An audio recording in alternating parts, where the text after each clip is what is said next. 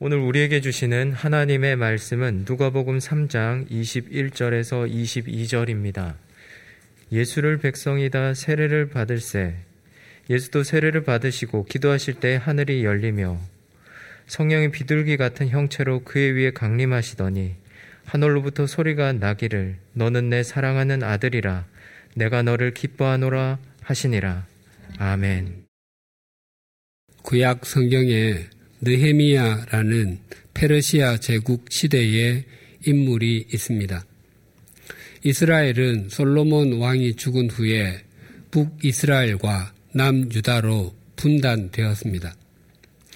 북이스라엘은 분단 후 208년 후인 주전 722년에 아시리아 제국에 의해서 무너졌습니다. 그리고 남유다는 분단된 지 344년 만인 주전 586년에 바빌로니아 제국에 의해서 무너졌습니다. 그리고 많은 사람들이 포로가 되어서 바빌로니아까지 끌려갔습니다. 하지만 포로 생활에서 돌아온 유다 백성들은 우여곡절 끝에 성전이 파괴된 지 70년 만인 주전 516년에 성전을 재건했습니다. 그리고 남유다를 무너뜨린 바빌로니아 제국은 페르시아 제국에 의해서 무너졌습니다.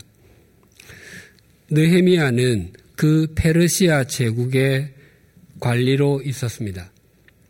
느헤미야는 유다 백성들이 포로 생활을 끝내고 조국으로 돌아간 후이 후 약 90여 년이 지난 이후의 인물입니다. 느헤미야는 포로민의 자손이었던 것입니다. 그리고 느헤미야의 직책이 왕의 술관원이었습니다. 군주국일수록 영모나 암살을 방지하기 위해서 최측근에는 가장 신뢰하는 사람을 둡니다. 그래서 느에미아가 왕에게 술을 올리는 일을 담당하는 역할을 했다는 것은 왕의 전폭적인 지지를 받고 있었음을 의미합니다. 느헤미야와 동시대의 인물이 아하수에로 왕의 왕비였던 에서더입니다. 하만의 계략으로 유대인들의 목숨이 위협받게 되었을 때 에스더의 사촌 오라비 모르드게가 그에게 말하길 왕에게 나아가 동족을 위해서 간청하기를 요청했습니다. 하지만 에스더는 왕의 부름을 받지 않고 나아가면 죽임을 당할 수 있다는 것을 모르십니까? 왕이 금으로 된 규, 규는 지팡이나 지시봉을 의미합니다. 금으로 된 규를 내밀어야만 나아갈 수 있지 않습니까? 내가 왕의 부르심을 받지 못해 왕에게 나아가지 못한 것이 30일입니다. 라고 반응했습니다. 그 당시에 페르시아는 왕비라고 할지라도 왕의 허락이 있어야 그 앞으로 나아갈 수 있었습니다. 느헤미야는 페르시, 아 사람이 아니었을 뿐만 아니라 유다 포로민의 후손이었습니다. 그런 사람이 어떻게 이방 나라에서 왕이 신임하는 자리까지 지금으로 하면 청와대 수석 같은 자리에 앉을 수 있게 된 것인지 참으로 신비하기만 합니다.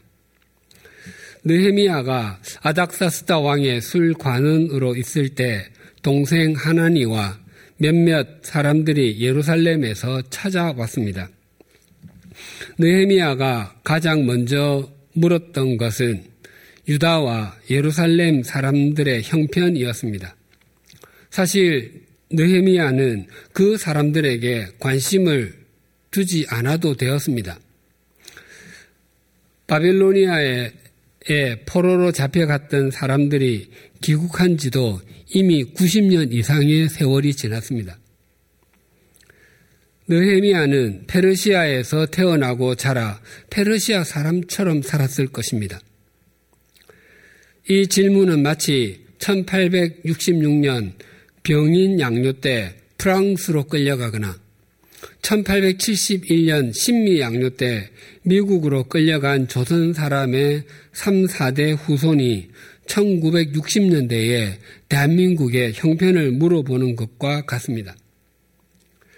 그러나 느헤미야는 할아버지의 조국, 조상들의 나라에 관심이 있었습니다. 그 질문에 동생 하나니를 비롯해 예루살렘에서 온 사람들의 대답은 충격적이었습니다. 포로민 가운데 살아남은 이들은 그곳에서 몹시 고생하며 수모를 당하고 있습니다. 예루살렘 성벽은 허물어지고 성문은 성문들은 불에 탄 채 그냥 있습니다. 그 말을 들은 느헤미야는 그 자리에 털썩 주저앉아 울었습니다. 며칠 동안이나 슬퍼했을 뿐만 아니라 하나님 앞에서 금식하며 기도했습니다. 느헤미야의 기도는 4개월 동안 계속되었습니다. 어느 날 아닥사스다 왕이 물었습니다. 안색이 좋지 않구나. 아픈 것 같지는 않은데 무슨 걱정되는 일이라도 있느냐? 왕의 최측근의 사람이 안색이 좋지 않은 것은 왕을 불안하게 하고 상대를 의심하도록 만드는 행위와 같았습니다. 순간 느헤미야는 왕에게 답변하기 전에 속으로 하나님께 짧은 기도를 드렸습니다. 느헤미야는 동생 하나니를 비롯한 예루살렘에서 온 사람들로부터 예루살렘의 소식을 듣고 4개월 동안 긴 호흡의 기도를 드렸습니다.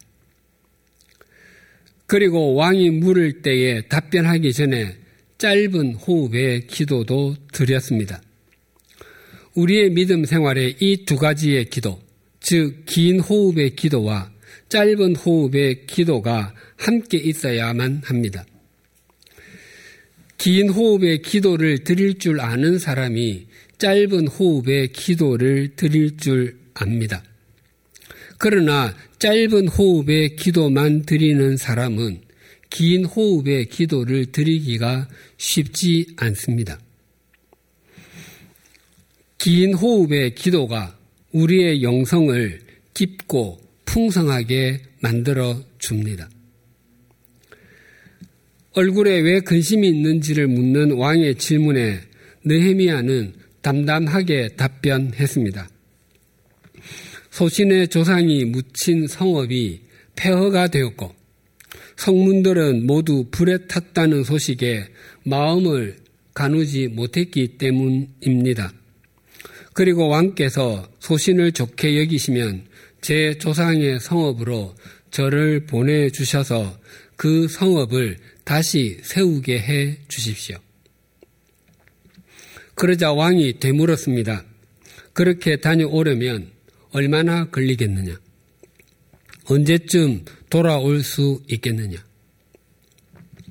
느헤미야는 얼마의 시간이 걸릴 것인지를 말씀드렸을 뿐만 아니라 자신이 가는 길에 걸림이 없도록 여러 지방 총독들에게 편지, 지금으로 말씀드리면 비자도 써주시고 건축에 필요한 자재까지 공급해 주시기를 요청했습니다.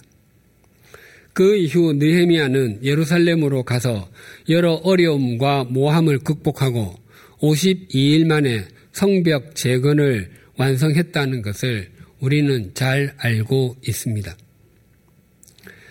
느헤미야, 느헤미야가 동생 하나니를 비롯한 예루살렘에서 온 사람들로부터 예루살렘의 소식을 듣고 4, 4개월 동안의 긴 호흡의 기도를 드린 것과 왕이 묻는 질문에 곧바로 대답하지 않고 짧은 호흡의 기도를 드린 것을 알고 그것을 우리의 믿음 생활에 적용하는 것은 참 중요합니다. 그런데 느헤미야의 기도에서 우리가 새겨야 할 또 하나의 중요한 의미가 있습니다. 그것은 기도는 회피가 아니라 직면이라는 것입니다. 느헤미야는 4개월 동안 기도를 드리면서 자신은 페르시아 제국에 있어서 예루살렘과는 상관이 없다고 회피하지 않았습니다. 어떻게 해서든지 자신은 예루살렘으로 가지 않겠다며 거부 의사를 밝히지도 않았습니다. 더 나아가 예루살렘에는 다른 사람을 보내시라고 고개 돌려 외면하지도 않았습니다. 그는 예루살렘이 그 지경에 이르게 된 것이 나와 내 아버지의 집이 범죄했기 때문이라고 고백했습니다. 자신은 예루살렘에서 태어나지도 않았고 산 적도 없음에도 불구하고 말입니다. 그리고 자신이 가게 된다면 무엇이 필요한지를 면밀하게 검토했습니다.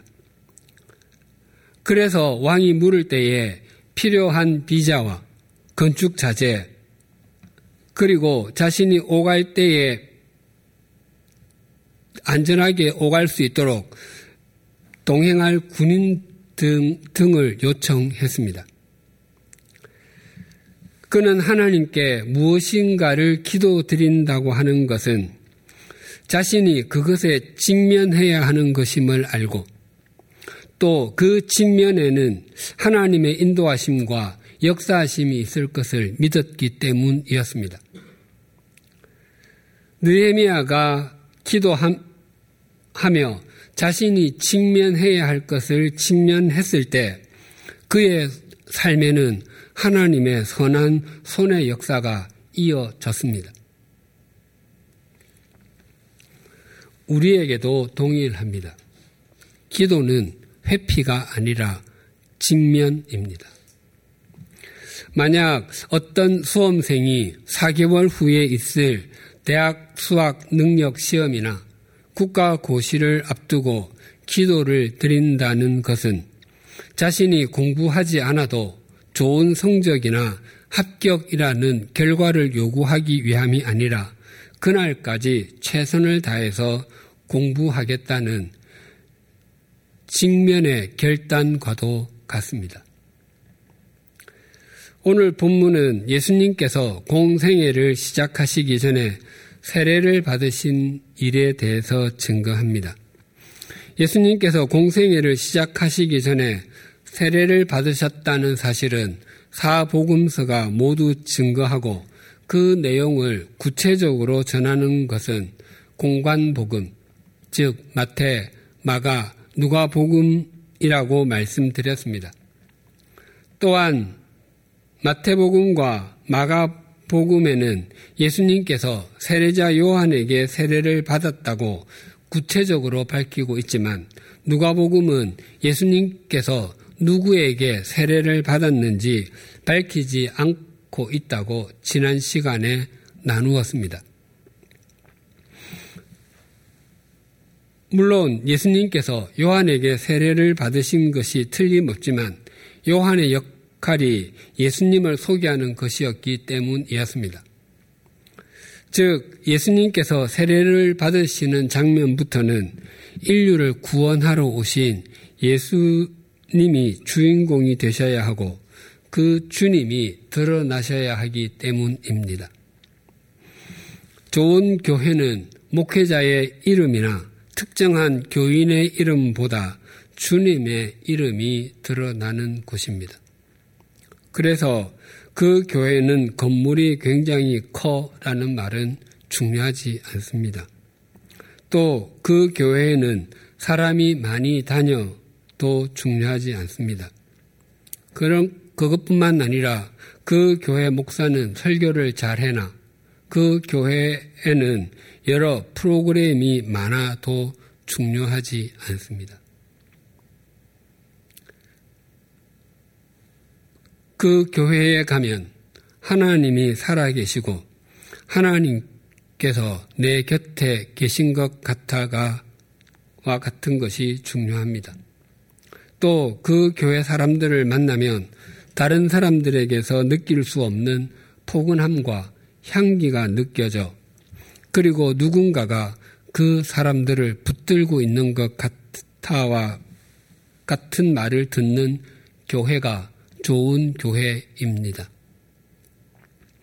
오늘 본문은 예수, 다른 복음서에 나타난 예수님께서 세례를 받으시는 장면과는 다른 특징이 또 하나 더 있습니다.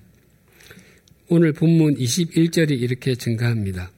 백성이 다 세례를 받을새 예수도 세례를 받으시고 기도하실 때에 하늘이 열리며 예수님께서 세례를 받으신 후에 하늘이 열렸는데 그때 예수님께서 기도하고 계셨다라고 증거합니다.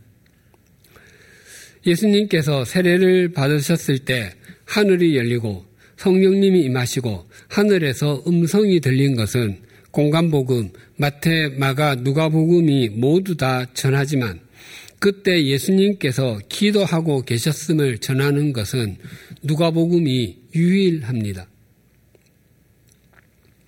그래서 누가복음의 큰 특징 중의 하나는 기도의 복음입니다. 이 외에도 누가복음에는 예수님께서 기도하신 내용이 여러 곳에 있습니다.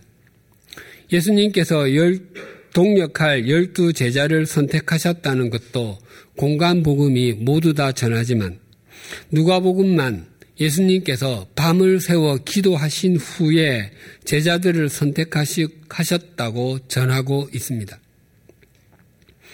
또 예수님께서 십자가 지시는 것을 앞에 두시고 산에 올라가 모세와 엘리야와 함께 대화를 나누실 때 그 얼굴이 해와 같이 빛나고 그 옷이 희어, 빛과 같이 희어진 사실도 공간복음이 모두 다 전하지만 누가복음만 예수님께서 기도하실 때 그 일이 일어났음을 전합니다.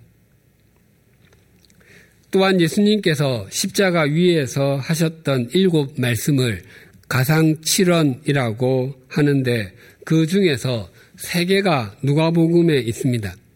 그런데 가장 먼저 하신 말씀과 가장 나중에 하신 말씀이 모두 누가복음에 있습니다.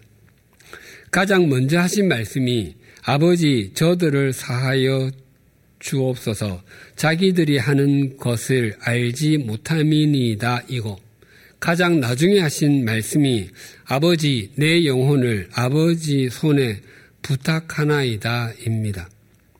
두 말씀이 모두 다 기도입니다. 예수님께서는 공생애를 기도로 시작하시고 기도로 마치신 것입니다. 뿐만 아니라 누가복음에는 다른 복음서에는 없는 기도에 관한 예수님의 가르침도 여럿 있습니다. 밤중에 빵, 즉 떡, 을 빌리러 온 친구의 비유, 불의한 재판장과 과부의 비유, 바리새인과 세리의 비유 등은 모두 기도에 관한 비유로 누가복음에만 나옵니다. 휴가를 나온 군인의 눈에는 군복을 입은 군인이 유난히 많이 띄고 임신한 여인에게는 다른 임신한 여인이 눈에 많이 들어옵니다. 또한 자신의 직업에 따라서 사물이 더 섬세하게 보일 것입니다. 구두를 만드는 사람에게는 구두가, 가방을 만드는 사람에게는 가방이, 반려동물 관리사에게는 반려동물이 다른 사람들의 눈에 보이는 것과는 다르게 보일 것입니다. 누가가 예수님에 관한 모든 일을 근원부터 자세히 미루어 살피며 기록한 이 복음서의 기도에 대해서 다른 복음서들에 비해서 훨씬 더 다양하게, 훨씬 더 세밀하게 기록할 수 있었던 것은 누가 자신이 바로 기도의 사람이었기 때문이었습니다. 사실 예수님께서는 기도하지 않아도 되는 분이십니다. 예수님은 창조주이시기에 기도를 하시는 것이 아니라 기도를 받으시고 그 기도에 응답하시는 분이십니다. 그럼에도 기도하신 것은 주님께서 이 땅에서 걸어야 하는 길을 회피하거나 뛰어넘으려고 하지 않으시고 직면하셨기 때문입니다. 예수님께서 제자들을 선택하실 때 기도하시고 직면하심으로 주님과 함께 또한 주님의 뒤를 이어서 이 땅에서 주님의 역사를 이어가고 주님의 역사의 통로가 되는 열두 제자를 선택할 수 있었, 습니다 또한 예수님께서 십자가를 앞두고 산 위에서 기도를 통해 용모가 변하시고 입은 옷에서 광채가 날 때에도 앞에 있는 예루살렘에서의 고난을 직면하심으로 모든 인류를 위해 영원한 대속의 피를 흘리실 수 있으셨습니다. 또한 겟세만의 동산에서 땀방울이 핏방울처럼 흘리시며 기도하시고 앞에 있는 십자가에서의 죽음을 직면하심으로 허물과 죄로 죽은 우리를 영원히 살리실 수 있으셨습니다. 오늘 본문은 예수님께서 세례를 받으시고 기도하심으로 광야에서의 마귀의 시험과 공생애의 삶을 직면하려고 하실 때 어떤 일이 있었는지를 잘 전해 줍니다. 21절 하반절이 이렇게 증가합니다. 기도하실 때에 하늘이 열리며 가장 먼저 하늘이 열렸다라고 증거합니다.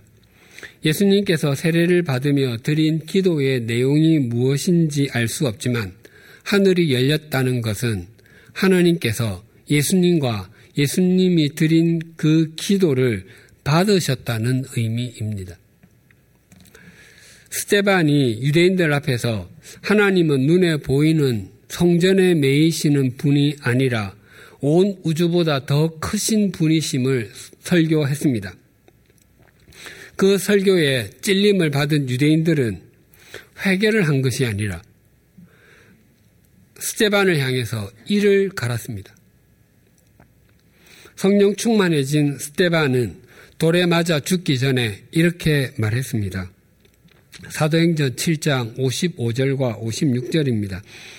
스테반이 성령 충만하여 하늘을 우러러 주목하여 하나님의 영광과 및 예수께서 하나님 우편에 서신 것을 보고 말하되 보라 하늘이 열리고 인자가 하나님 우편에 서신 것을 보노라 한데 하늘이 열리고 예수님께서 하나님 우편에 서신 것을 본다고 고백했습니다. 이 말의 뜻은 비록 자신은 돌에 맞아 죽을지라도 주님께서 자신을 받아 주실 것이라는 것입니다. 그래서 성경은 그가 돌에 맞아 죽을 때 그 얼굴이 천사와 같았다라고 증언합니다. 우리 각자에게 하늘이 열리는 경험은 다를 수 있습니다. 갈 바를 알지 못하고 있는 상황에서 알 수 없는 평안으로 하늘이 열리는 것 같은 경험을 하기도 하고 말씀을 통해서 하늘이 열리는 듯한 확신을 갖게도 되며 또 때로는 꿈을 통해서 아니면 다른 사람을 통해서 하늘이 열리는 것과 같은 경험을 하기도 합니다. 이러한 경험은 우리의 믿음 생활에 참 유의미하게 만들어 줍니다. 그리고 그 경험은 다른 사람들이 결코 알 수 없을 때가 많습니다. 저는 그것을 주님과의 비밀이라고 부릅니다. 그 비밀이 많으면 많을수록 우리의 믿음 생활이 풍성하고 마음 깊은 곳에서 솟아오르는 기쁨이 있습니다. 또한 이러한 하나님의 응답의 경험은 때때로 우리의 인생길에서 눈물의 골짜기를 통과하거나 빈들을 지나갈 때에도 살아낼 수 있는 힘을 줍니다. 예수님께서 기도하실 때 하늘이 열린 후 또 어떤 현상이 있었는지 22절 상반절이 이렇게 증거합니다. 성령이 비둘기 같은 형체로 그의 위에 강림하시더니 성령님께서 비둘기 같이 강림하셨습니다. 성령이 임하셨다고 하는 것은 하나님의 함께하심, 즉 임마누엘의 약속입니다. 하나님의 함께 하심의 약속은 우리가 드린 기도의 응답보다도 훨씬 더 중요합니다. 어린 자녀가 자신이 원하는 물건을 부모로부터 받는 것보다도 그런 것을 충분히 해 줄 수 있는 부모가 계시다는 사실이 훨씬 더 크고 중요한 것과 같습니다. 400년 동안 노예 생활을 하는 이스라엘 자손들을 애굽에서 건져내기 위해서 하나님께서 모세를 부르신 후 그에게 큰 힘이나 신비한 능력, 일을 행할 수 있는 능력을 주신 것이 아니라 내가 너와 함께 있겠다라고 약속해 주셨습니다. 그 약속이 모세로 하여금 출애굽의 역사를 이루게 했습니다. 또한 예수님께서도 승천하시면서 제자들에게 볼지어다 내가 세상 끝날까지 너희와 항상 함께 있으리라라고 약속해 주셨습니다. 예수님께서 기도의 중요성에 대해서 말씀하시며 이런 말씀을 하셨습니다. 마태복음 7장 7절에서 11절입니다. 구하라 그리하면 너희에게 주실 것이요. 찾으라 그리하면 너, 찾아낼 것이요. 문을 두드리라 그리하면 너희에게 열릴 것이니 구하는 이마다 받을 것이요. 찾는 이는 찾아낼 것이요. 두드리는 이에게는 열릴 것이니라. 너희 중에 누가 아들이 떡을 달라 하는데 돌을 주며 생선을 달라 하는데 뱀을 줄 사람이 있겠느냐? 너희가 악 한 자라도 좋은 것으로 자식에게 줄줄 줄 알거든 하물며 하늘에 계신 너희 아버지께서 구하는 자에게 좋은 것으로 주시지 않겠느냐. 우리가 구하고 기도하면 하나님께서는 들어주시고 응답해 주시는데 구하는 사람에게 좋은 것으로 주신다고 하십니다. 그런데 이 본문과 동일한 내용을 담고 있는 누가복음에서는 이렇게 증가합니다. 누가복음 11장 11절에서 13절입니다. 너희 중에 아버지 된 자로서 누가 아들이 생선을 달라 하는데 생선 대신에 뱀을 주며 알을 달라 하는데 전가를 주겠느냐 너희가 악할지라도 좋은 것을 자식에게 줄줄 줄 알거든 하물며 너희 하늘 아버지께서 구하는 자에게 성령을 주시지 않겠느냐 하시니라. 마태복음에서는 구하는 사람에게 좋은 것으로 주신다고 약속하신 것을 누가복음에서는 성령님을 주신다고 합니다. 그러니까 하나님께서 우리에게 주시는 것 중에 가장 좋은 것이 성령님인 것입니다. 또한 예수님께서 기도하실 때에 하늘이 열리고 성령님께서 임하셨을 뿐만 아니라 또 무슨 일이 있었는지 22절 하반절이 이렇게 증거합니다. 하늘로부터 소리가 나기를 너는 내 사랑하는 아들이라 내가 너를 기뻐하노라 하시니라. 하나님께서 예수님이 당신의 아들이시라고 친히 증거해 주셨습니다. 그러나 사람들은 그 사실을 알지 못했습니다. 당시 사람들이 예수님을 어떻게 알고 있었는지 다음 주에 살피게 될 그 다음 절인 23절이 이렇게 증거합니다. 예수께서 가르치심을 시작하실 때에 30세쯤 되시니라 사람들이 아는 대로는 요셉의 아들이니 요셉의 위는 헬리오. 당시 사람들은 예수님을 하나님의 아들로 안 것이 아니라 요셉의 아들로 알았습니다. 그것도 사람들에게 천하게 여김을 받던 직업인 목수의 아들이었습니다. 그런데 오히려 예수님께서 광야에서 40일 금식을 마치셨을 때 마귀가 다가와서 이렇게 시비를 걸었습니다. 누가복음 4장 3절입니다. 마귀가 이르되 내가 만일 하나님의 아들이어든 이 돌들에게 명하여 떡이 되게 하라. 마귀는 예수님을 하나님의 아들로 알고 있었습니다. 그러니까 마귀가 예수님을 시험하는 것은 곧 하나님께 시비를 거는 것과 같습니다. 과거 조선시대에 과거에 급제해서 점점 더 높은 관직으로 승진하는 것도 사람들에게 부러움을 살 일이지만, 일이었지만 그것이 왕의 아들, 왕자가 되는 것에는 훨씬 미치지 못했습니다. 앞에서 말씀드린 마태복음 7장 7절에서 11절을 다시 읽어 드리겠습니다. 구하라 그리하면 너희에게 주실 것이요 찾으라 그리하면 찾아낼 것이요 문을 두드리라 그리하면 너희에게 열릴 것이니 구하는 이마다 받을 것이요 찾는 이는 찾아낼 것이요 두드리는 이에게는 열릴 것이니라. 너희 중에 누가 아들이 떡을 달라 하는데 돌을 주며 생선을 달라 하는데 뱀을 줄 사람이 있겠느냐. 너희가 악한 자라도 좋은 것으로 자식에게 줄줄 줄 알거든. 하물며 하늘에 계신 너희 아버지께서 구하는 자에게 좋은 것으로 주시지 않겠느냐. 이 말씀에서 가장 중요한 단어는 아들, 자녀입니다. 자녀가 빵을 만드는 아버지에게 빵을 달라고 하는데 돌을 줄 수가 없고 자녀가 어부인 아버지에게 장어 한 마리 달라고 하는데 뱀을 던져주지는 않습니다.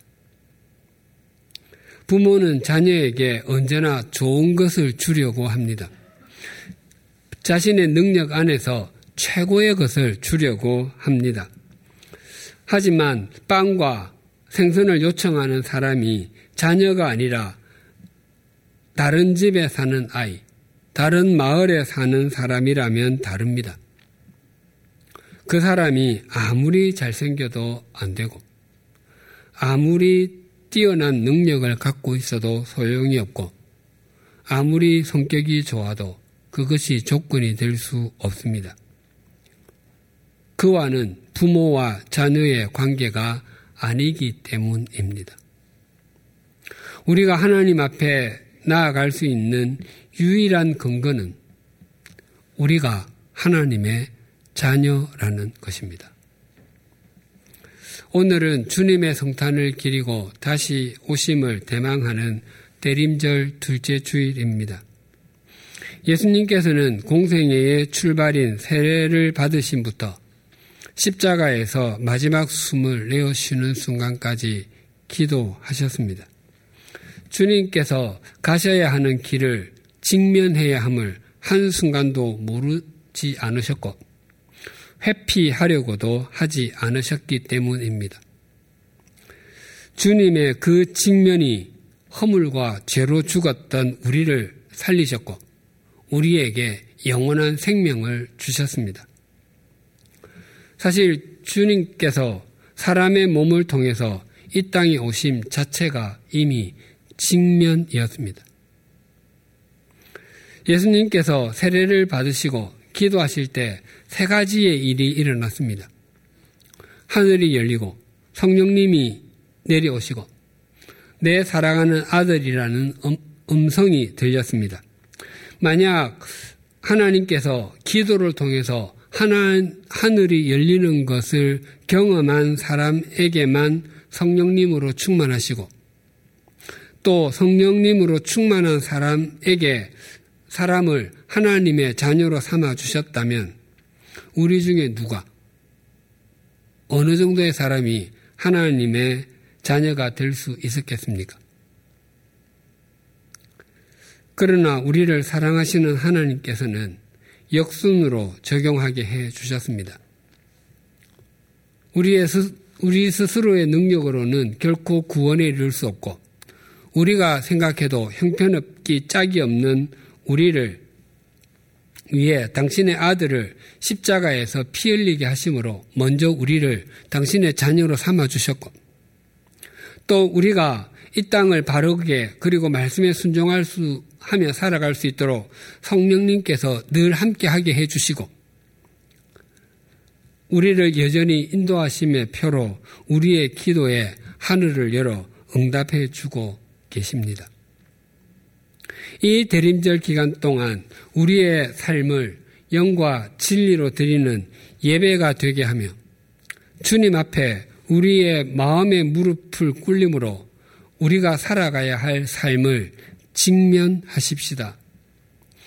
세상이 아무리 눈에 보이는 것이 전부라고 속삭여도 또 내 손에 움켜쥔 것만이 나를 지켜줄 수 있다고 큰 소리를 쳐도 오직 주님의 말씀에 순종하며 살아가십시다. 직면의 기도를 통해서 하나님 아버지와 깊이 교제하십시다. 그때의 우리의 기도는 우리를 성장하게 하고 성숙하게 하는 자양분이 될 뿐만 아니라 세상을 새롭게 하는 하나님의 역사와 은총의 채널이 될 것입니다. 기도하시겠습니다.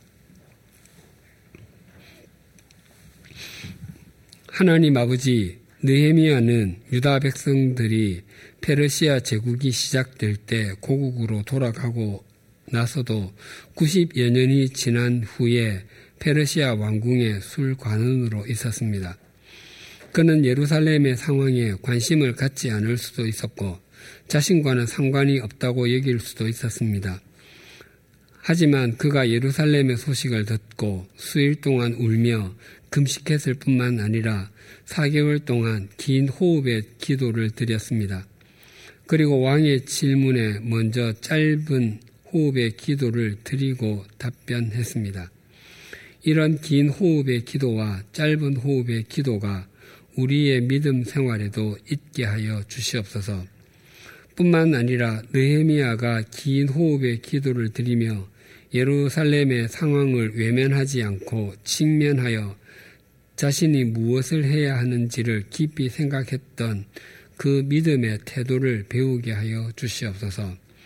또한 예수님께서 세례를 받으심으로 출발하는 공생애의 시작도 직면의 기도였고 십자가에서 마지막 숨을 내어쉬는 마침도 직면의 기도였다는 것을 잊지 않게 하여 주시옵소서. 우리에게 대림절 둘째 주일을 지킬 수 있게 해 주셔서 감사합니다. 날마다 우리의 무릎을 하나님 앞에 꿇림으로 우리의 삶이 영과 진리로 드리는 예배가 되게 하시며 하나님께서 우리에게 허락하신 삶의 자리를 직면하게 하여 주시옵소서.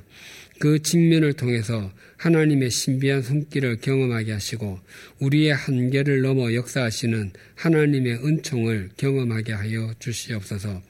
우리의 직면이 우리를 성숙하게 하시고 우리의 가정과 일터, 사회를 새롭게 하는 통로가 되게 하여 주시옵소서 예수님의 이름으로 기도드립니다. 아멘.